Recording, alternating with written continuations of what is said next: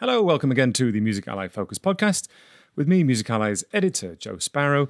And, well, every time we invite Music Ally's head of insight, Stuart Dredge, onto the show, everyone tells me how good it is and we get lots more listeners. So we're going to try and do it more often, um, uh, hopefully once a month from now on. So we've invited Stu onto this podcast uh, to talk to me about one particular topic in depth and throw in some analysis and future thinking as well. We're going to talk about whether music streaming counts as radio uh, and what that means in a philosophical and legal sense. Uh, so there we go. Let's jump over to Stu right now. Well, it's a wonderful day here on the Music Ally podcast, as ever, when I am joined by my colleague, Stuart Dredge. Stu, good to see you again. Hello. Yes. How are you? I, well, I, I, feel a bit bad. I, have I've described you as a colleague, but uh, I haven't given you your full job title. That's on my business card, colleague. Yes, colleague, just good colleague, Stu. Uh, Music Ally's head of Insight. And uh, Stu and I, uh, once a month, we talk through uh, one of the most pressing or interesting or most sort of knotty uh, issues in the music industry at the moment. And uh, we have a good one today, which I'll put. I'll pose you as a question, Stu. Is music streaming radio? Discuss. Discuss. Yeah it's it's a big thing. It's been on our minds recently, I think, because hmm. mm. there's been just a few more news stories about streaming and radio. Um, but it's kind of something we've been thinking about for quite a long time as well. So I was just remembering, like the launch of Apple Music, when the fact they had live radio stations was a kind of the yeah. most surprising part of it. And then Pandora was was always a personal radio service, and it described itself as that, and it had stations. So this idea of like streaming services having radio or radio like features is so well established now. It's not a new thing at all. Um, but yeah, and there's, a, there's been this bigger picture, I suppose, of like streaming services getting more like radio and also streaming services wanting to compete with radio and they want to attract listeners away and advertisers away. So I think mm. Spotify's been the most explicit with this. I think they said they want to, you know, everything, I think, it's, I think everything on demand, you know, everything linear dies and everything on demand wins. And that yes. was their big, we're going to kill radio message. Um, Which hasn't actually panned out quite like that, has it? Because I'm there's a lot of radio is still here. I listen to a lot of radio and I listen to a lot of uh, streaming platforms. So it's it's people are perhaps finding a balance. It's always but the case, isn't it? Nothing ever kills anything straight away. well, yeah. obviously humans kill each other straight away, but in terms of business, whenever it's like such and such is a blah killer, like even you could argue that Facebook killed MySpace, but that took about what four years. It mm, wasn't like mm. an instant blow. So, so yeah. But I mean, there's there's less. There seem to be several strands of things happening at the moment. So one is these kind of services that you could describe as user generated radio. So Stationhead is a good example, the app. And Amazon has got AMP. They have the AMP thing, don't they? Yeah. Yeah, and it's basically anyone can host their own station and talk like a radio station and play music, and the music is streaming. So it's kind of a radio laid on top of streaming, and anyone can do it. Although they, they, they do also get celebrities and artists in to do it. So there's like famous hosts. But you yes, Amazon has been quite aggressive there, haven't they? Bringing in yeah. sort of uh, celebrity. I think Nicki Minaj did uh, yeah. shows and uh, and Station like done stuff with Van Always. So that's happening. But also recently we had a couple of stories. So one was about Sirius XM, which is a big satellite radio broadcaster yeah. in the US and that owns Pandora. So that's been a streaming plus radio company for a while now, but it's been talking about its plans for a next generation version, and that's going to be kind of bringing streaming and radio close together. And they've been kind of they haven't given many details of what it will be like, but they have said it's about younger listeners, and younger listeners expect there to be more of you know they've grown up on streaming, and if they're going to listen to radio, they want it to be more like that. So that's the kind of direction of travel for them. Is like how can we bring streaming and you know, it wouldn't surprise me if it was kind of all one service, you know, Pandora with yeah. Sirius XM, but they haven't said anything about that. So why is this why is this an issue then? Because why is who cares essentially if if if streaming is radio and what what are the implications? Like you said, various platforms have called features of theirs radio for a very mm. long time, but why is this now a thing that actually has meaning beyond sort of just the, the the naming of features. What happens if streaming or parts of streaming is considered as radio? Well, that's the thing. So one of it is that streaming wants to grow, it wants to grow its revenues. And we talk a lot about subscription price rises and how we need to put the price of a subscription up to make more money. But mm. advertising is part of this too. And the radio advertising industry globally is still huge. Like radio is still the lion's share of audio advertising. And there's a lot of money there if if streaming services can attract, again, attract listeners, attract the brands across. So that's that's part of it, I think, is that that if streaming can present itself as a competitor radio and as radio like, it's simultaneously like, right, well, the, brands will spend money there. And because it's familiar to them, because it's like radio, they won't feel too worried about it being brand new. So that's kind of one of one impact. Is like there's a bunch of money that could be siphoned away from the radio industry towards streaming, and this, that's if it's successful at becoming that's one. And then there's kind of the royalties side as well, which mm. is different depending on where you are in the world. So in the UK, people are quite artists are very happy with their radio royalties in terms of what they get paid because they get a yeah. decent amount per spin on the radio, and that money is collected and then divided between labels and artists. So they kind of come straight to them rather than going through their label to them based on the contract. So they get a bigger share of radio royalties than they do of streaming royalties, and they're quite happy. And the debate in the UK has been why don't we apply that to streaming if streaming becomes more like radio? So if there's a radio feature on Spotify, shouldn't those streams be divided using equitable remuneration, which is the term for the radio? So there's that whole debate going on about should streaming royalties be more like radio royalties in the UK? Um, and as streaming gets more like radio, it gives those campaigners kind of fire in their bellies to say, yes, it should. Yeah. So um, what they're saying here for clarity is they're not saying we think there should be more uh, more money per stream.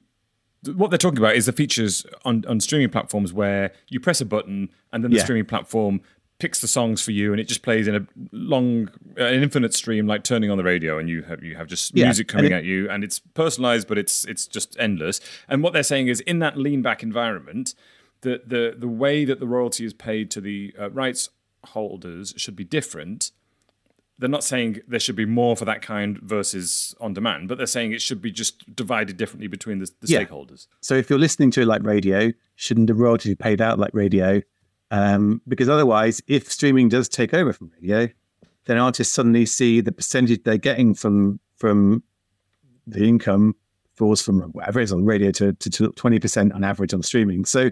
so that's really, whereas in the US, you don't get public performance performance royalties from radio. And that's a big bugbear and there's a big, there's a, mm. bill, a couple of bills, and there's lots of campaigns about radio should pay royalties.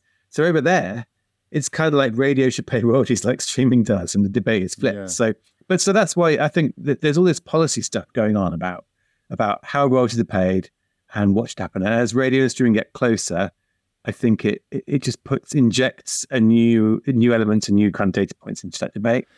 Um, and, and that's where you've got platforms like Spotify are doing things like introducing the AI DJ, mm. which is uh, the you know a personalized radio station for each listener, each user, and it has this, uh, it, to me, slightly uh, cheesy but uh, enthusiastic uh, radio DJ who is saying, "Hey, I, I, can see you've been listening to the Pixies recently, so here's uh, a Pixies song," and and but hmm. obviously there's there's scope there to introduce more tailored things like maybe weather forecasts, local news, uh, text to voice things to make it into a sort of more DJ like experience. But this is really blurring the lines between what we expect of human delivered radio, radio mm. station radio, and something from a platform, isn't it? So for, for, people who are saying, "Hey, look, this this lean back service is essentially radio," having having an, a, fe- a feature like AI DJ and other platforms have similar stuff.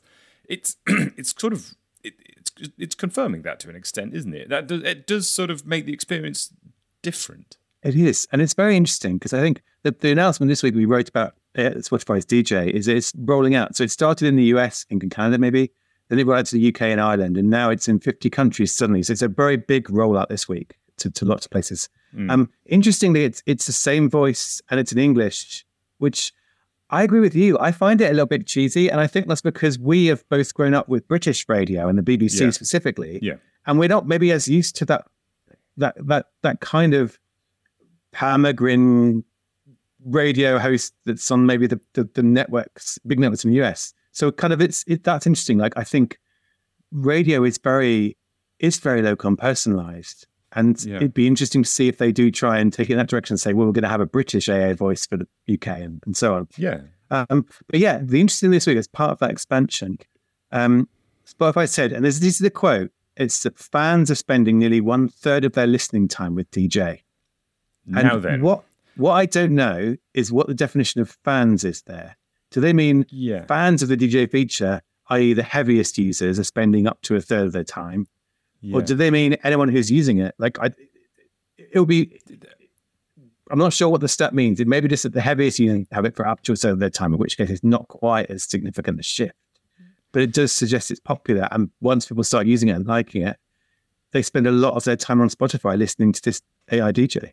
Yes, that, that, that was a figure that stood out to me, and until you clarified it, it did. It seemed too good to be true that it was that higher percentage. But yes, fans of the feature, listening to it that much, people who've engaged with it regularly, or let's say it's I don't know, I'm sticking my finger in the air here, but like let's say people who engage with it once a month, people who really engage with it, they they they enjoy it, and that also lends credence to that idea that people want a lean back radio like experience, doesn't it? And Daniel Ek said that they're going to be using, they've invested in uh, AI technology so that um, he's talking about advertising across the board at Spotify, whether it's visual advertising or if it's text to speech advertising, which could be inserted into podcasts or not a huge leap of the imagination into the AI DJ. So, at what point does the personalization stop it from being classed as a, a radio station, like a radio station for one?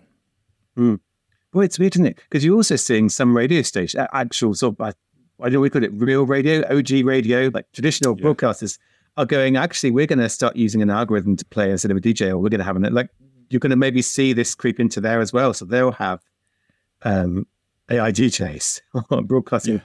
Yeah. Um, so yeah, I mean, I, I think it's it's interesting because I find it quite uncanny valley, and it makes me want to go and listen to a human talking to me.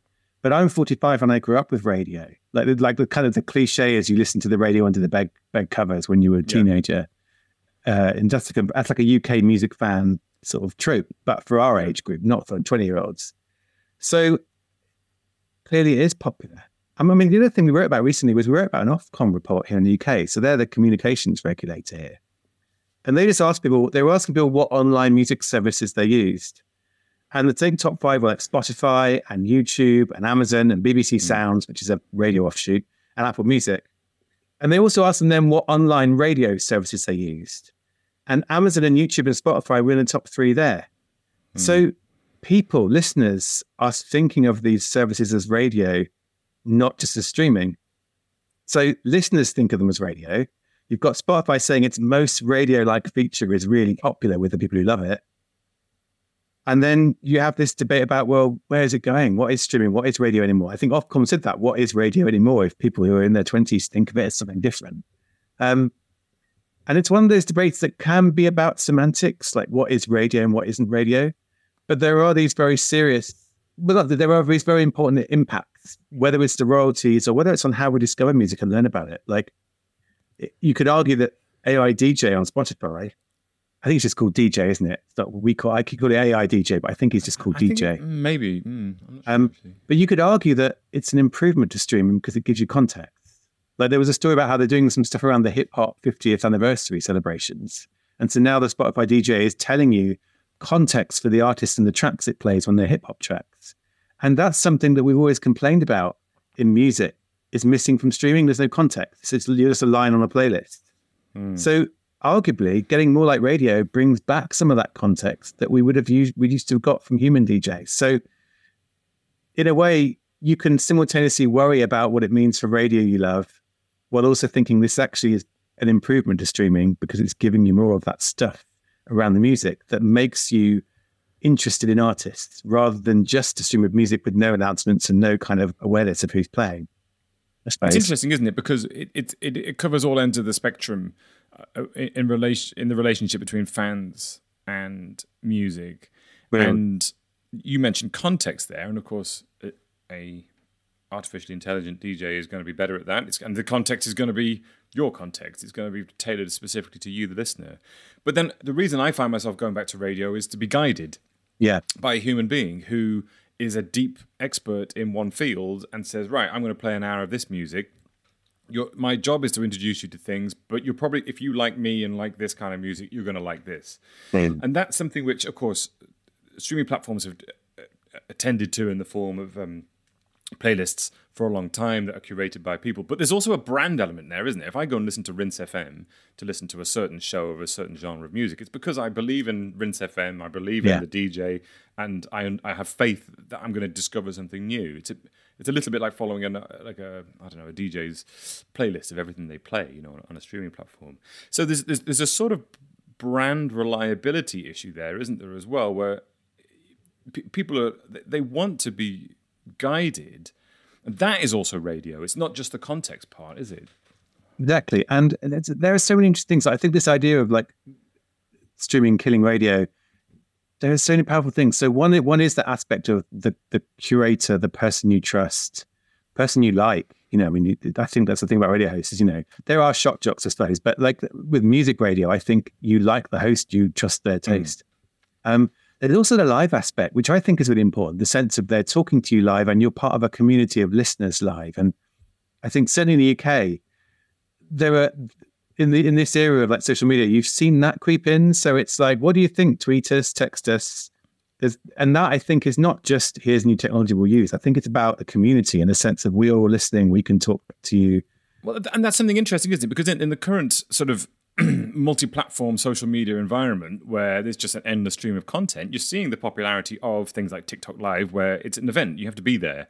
Twitch you have to be there and see it. You can't watch it back right? You've got that that is definitely feeling like something which cuts through in the sort of endlessly archived everything. If you're not there it sort of takes us back to the sort of 1990s, where if you, if you weren't into watch Seinfeld, you missed that episode of Seinfeld, you know, and and you you just you just got on with life.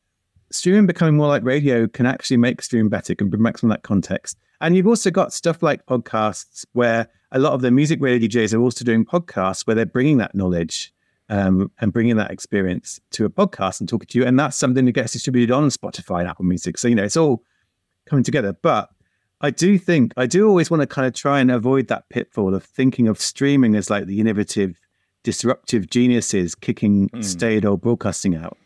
And that's, I think that's partly because like traditional radio is evolving and you've seen catch up coming in, you've seen the shows evolve and the way people talk. Like, like radio isn't stuck in the mud in, in its best examples. I mean, there were, there are commercial radio stations that do sound super old and cheesy and, uh, but also like it doesn't always work when streaming services try and copy radio. Like it's like when when when Facebook or when Meta copies someone else's app and it doesn't work, and there's a long list of that happening. Like Spotify tried to do uh, its Clubhouse equivalent of uh, Spotify Green Room, which was kind of its live ra- live talk radio play. And for a bit, that seemed like the future. Like everyone was saying, Clubhouse is amazing, and everyone was trying to copy it. And then they shut that down. It didn't quite work out for them, or, or, or a big became less of a priority. So, again, I don't think we can take it for granted that streaming will do radio-like things and they'll be as good, and people will like them. It's going to be a Spotify has invested extremely heavily as well in sort of personality-led content. Yeah. Famously, 100 million to Joe Rogan, yeah, um, Harry and Meghan, the, the deal that didn't pan out, and, and, and a bunch of buying a bunch of podcast uh, networks, and then subsequently, um, you know, they, they shut various components of that down and, and have sort of moved away from it. So there's- it's that is kind of radio as well, isn't it? And they- they're obviously investing money in trying to make that mix work of what is the spontan- spontaneous, unique, uh, Yeah. personality-led stuff, what is the programmatic stuff, and w- how do we place the person at the center? And you know, one argu- one one conclusion could be, well, it doesn't work like that. You can't have radio designed for one person because it's it's that's not radio. I, I, there's, It's something there's- else. It's it's personalized kind of personalized streaming. philosophical here. Yeah. Yeah. Um, what what is the the outcome here? 'Cause we touched on it before. So I just want to go back to it about the the idea around how what the consequences are of if okay if Ofcom is asking people who listen to radio and they're saying streaming is radio, and the streaming platforms are making elements of their service which is explicitly called radio or has features that are indistinguishable from radio. If it is radio, what is the knock-on effects that we might not be thinking about, and wh- where does it all go from here? Yeah. Well, here in the UK, I think it does reignite that debate about should we have equitable remuneration for some element of streaming. because and if you're like Tom Gray, the campaigner, is a good example. You know, he said if it looks like radio and it sounds like radio, it is radio, and shouldn't we be paid accordingly? And the the the people who have have not agreed with that, so labels, label bodies, their argument has been it's not like radio, it's not radio, it's different. You know, you choose you choose to launch a stream, you choose to launch a playlist. There's still a choice. It's different, and it does. It just gives. I think gives the campaigners more ammunition, and it gives the people who are not so keen on ER in streaming. It gives them a, a challenge or a question they need to answer, and the question, and then and it, it, depending on how that's then communicated, you've got the government and politicians looking at this kind of issue. So it will filter into that. It will filter into, oh, do, does the law get changed? Does this come in? is there pressure to do it? If there's pressure to do that, what sort of solutions might the industry try and work out for itself to avoid it, and so on. So yeah, it's all it's all kind of it all filters into the stuff that's happening around regulation in the streaming economy. Um, but yeah, I think it's also important for just how we listen to music, like how this all about mm. how radio evolves and how streaming evolves. Because I think what we're all aware of now is we want we want people to care about artists, and want people to care about the music and not just passively listen to it. So it is important, I think, this this evolves in a really creative, interesting way that that keeps those things at the heart. So I think we've had that point where we worried about music becomes just a line on a playlist, and if you're not listening or looking at a screen, not even that, it's just something playing in the background. Yeah, and I, and I feel like the bigger picture here of of radio and streaming coming together is we're going to have that context and we're going to have that that kind of awareness of what we're listening to. And that is an improvement. And then it's all the fights around that about how people get paid for it that, that will be fun to watch. And you know, we, we, we let's bring it all the way back down to the other end of the of that chain, let's say, and say, okay, we've talked about the listener and the radio experience in between them and the platforms. What about the artists? You mentioned earlier that they're they're some of them are, are keen on uh, it being classed as radio so they can be paid in a different way, which means more money will come to them as a result of streams that are from this um, uh, this form of uh, streaming, this sort of lean back form of streaming. Um, what does this say in terms of you know you mentioned there about discovery, which is highly important. Artists often say they feel like they're sort of uploading the song into the void, and maybe the algorithm will pick them out, and maybe it won't. There's something to be said here, isn't there, for um, as as we're, we're finding across the board with some changes that could be made around how artists are, uh, let's say, having their work recommended, disseminated, and rewarded. And in this, you know, what's what's our conclusion from that? Because if radio has historically been different to streaming, but now there's elements of streaming that are like radio, they kind of it kind of backs their argument up to an extent, doesn't it? I think so. I mean, it's a weird, it's a it's such a weird time to be an artist if you're, you know, if you're not a superstar because that's what you want. You want you want to be you want people you want to be found by you want your music to be found. People love it, and you want to make enough money to earn a living and do music full time, and then carry on and, and, develop. That's basically the core of it. And it, it, has been a nervous time. If you're finding out that you don't stream well, especially for some of the artists who traditionally did do well on set from radio stations, and here in the UK, again, I think we're very very sort of our own ecosystem of radio. But there were a lot about there was a talk about the kind of the Six Music artist like artists who are kind of album artists, live artists, but they don't necessarily always stream well. That's that's uh, BBC Six Music, which is the sort of, like you say, the sort of album focused uh, alternative rock slightly station in the UK. Oh, sure, they'll get cross to you for that because there's, there's lots of other yes. stuff.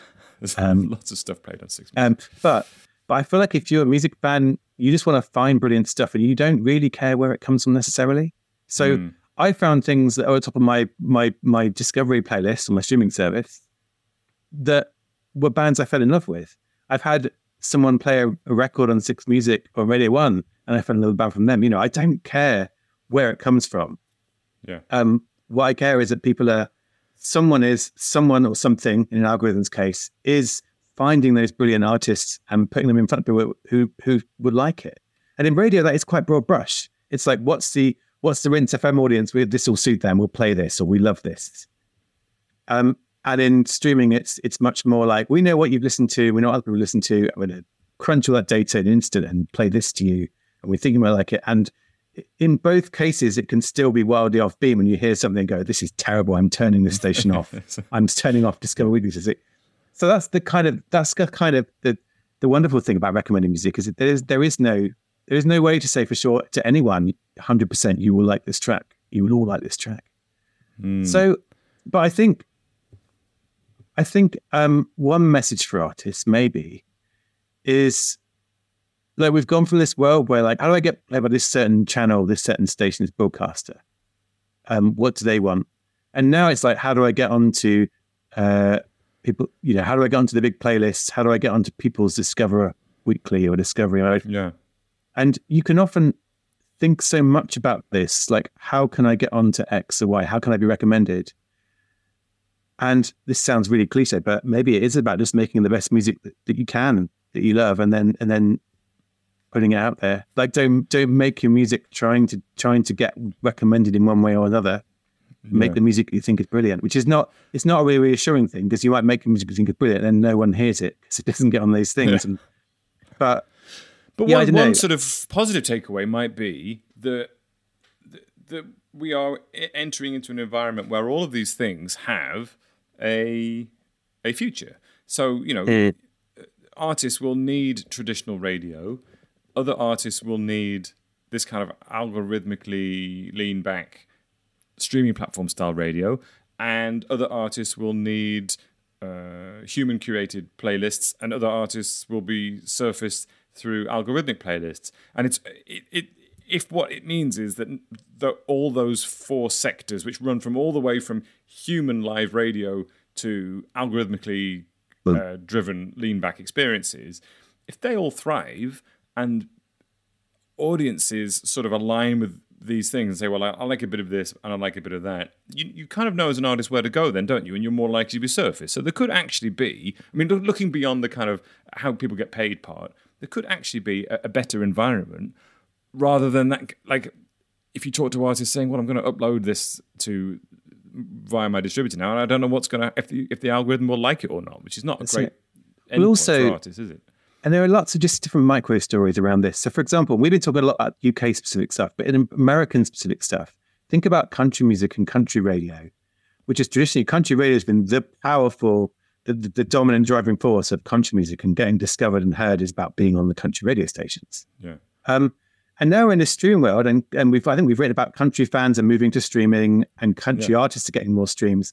But in a streaming world, getting more streams as a country artist means you might find your way onto people's playlists who might like you, but wouldn't listen to a country radio station because they don't think of themselves as country fans. Like if you're a country artist, you might find yourself on playlists in the UK of people who like kind of Americana. You might find so so in that genre, there's this exciting moment of you're breaking out beyond the boxes of people who listen to country radio stations to mm. people who might like your music but maybe don't think of themselves as a country fan. So in that area, it's a very interesting blowing of the boundaries that could open up your horizons, could give, give you new places to tour in, could reach new fans. So there's all these different assets. Like there's no way of saying radio and streaming's convergence is bad or good. In some parts of the world, there are concerns about it. In some parts of the world, there's excitement about it. And I think if you're an artist, it's just to where where you are and just gauging really like what it means to music and understanding what the impact has been, understanding if you mm. are getting more plays through these modes like radio or and what to do about it. Mm. Well, I will link to a bunch of the articles that you've mentioned there uh, around uh, radio and streaming and and everything in between. And uh, you, the fair listener out there, can uh, check them out for yourself and see what you think. Uh, Stu, uh, colleague and head of Insight. Uh, thank you, as ever, for joining us mm. here on Music Ally Focus. Thank you. Right, there we go. Huge thanks again to Stu, uh, who is more than a colleague, of course. He is a, a trusted companion through this uh, complicated forest that is the music business.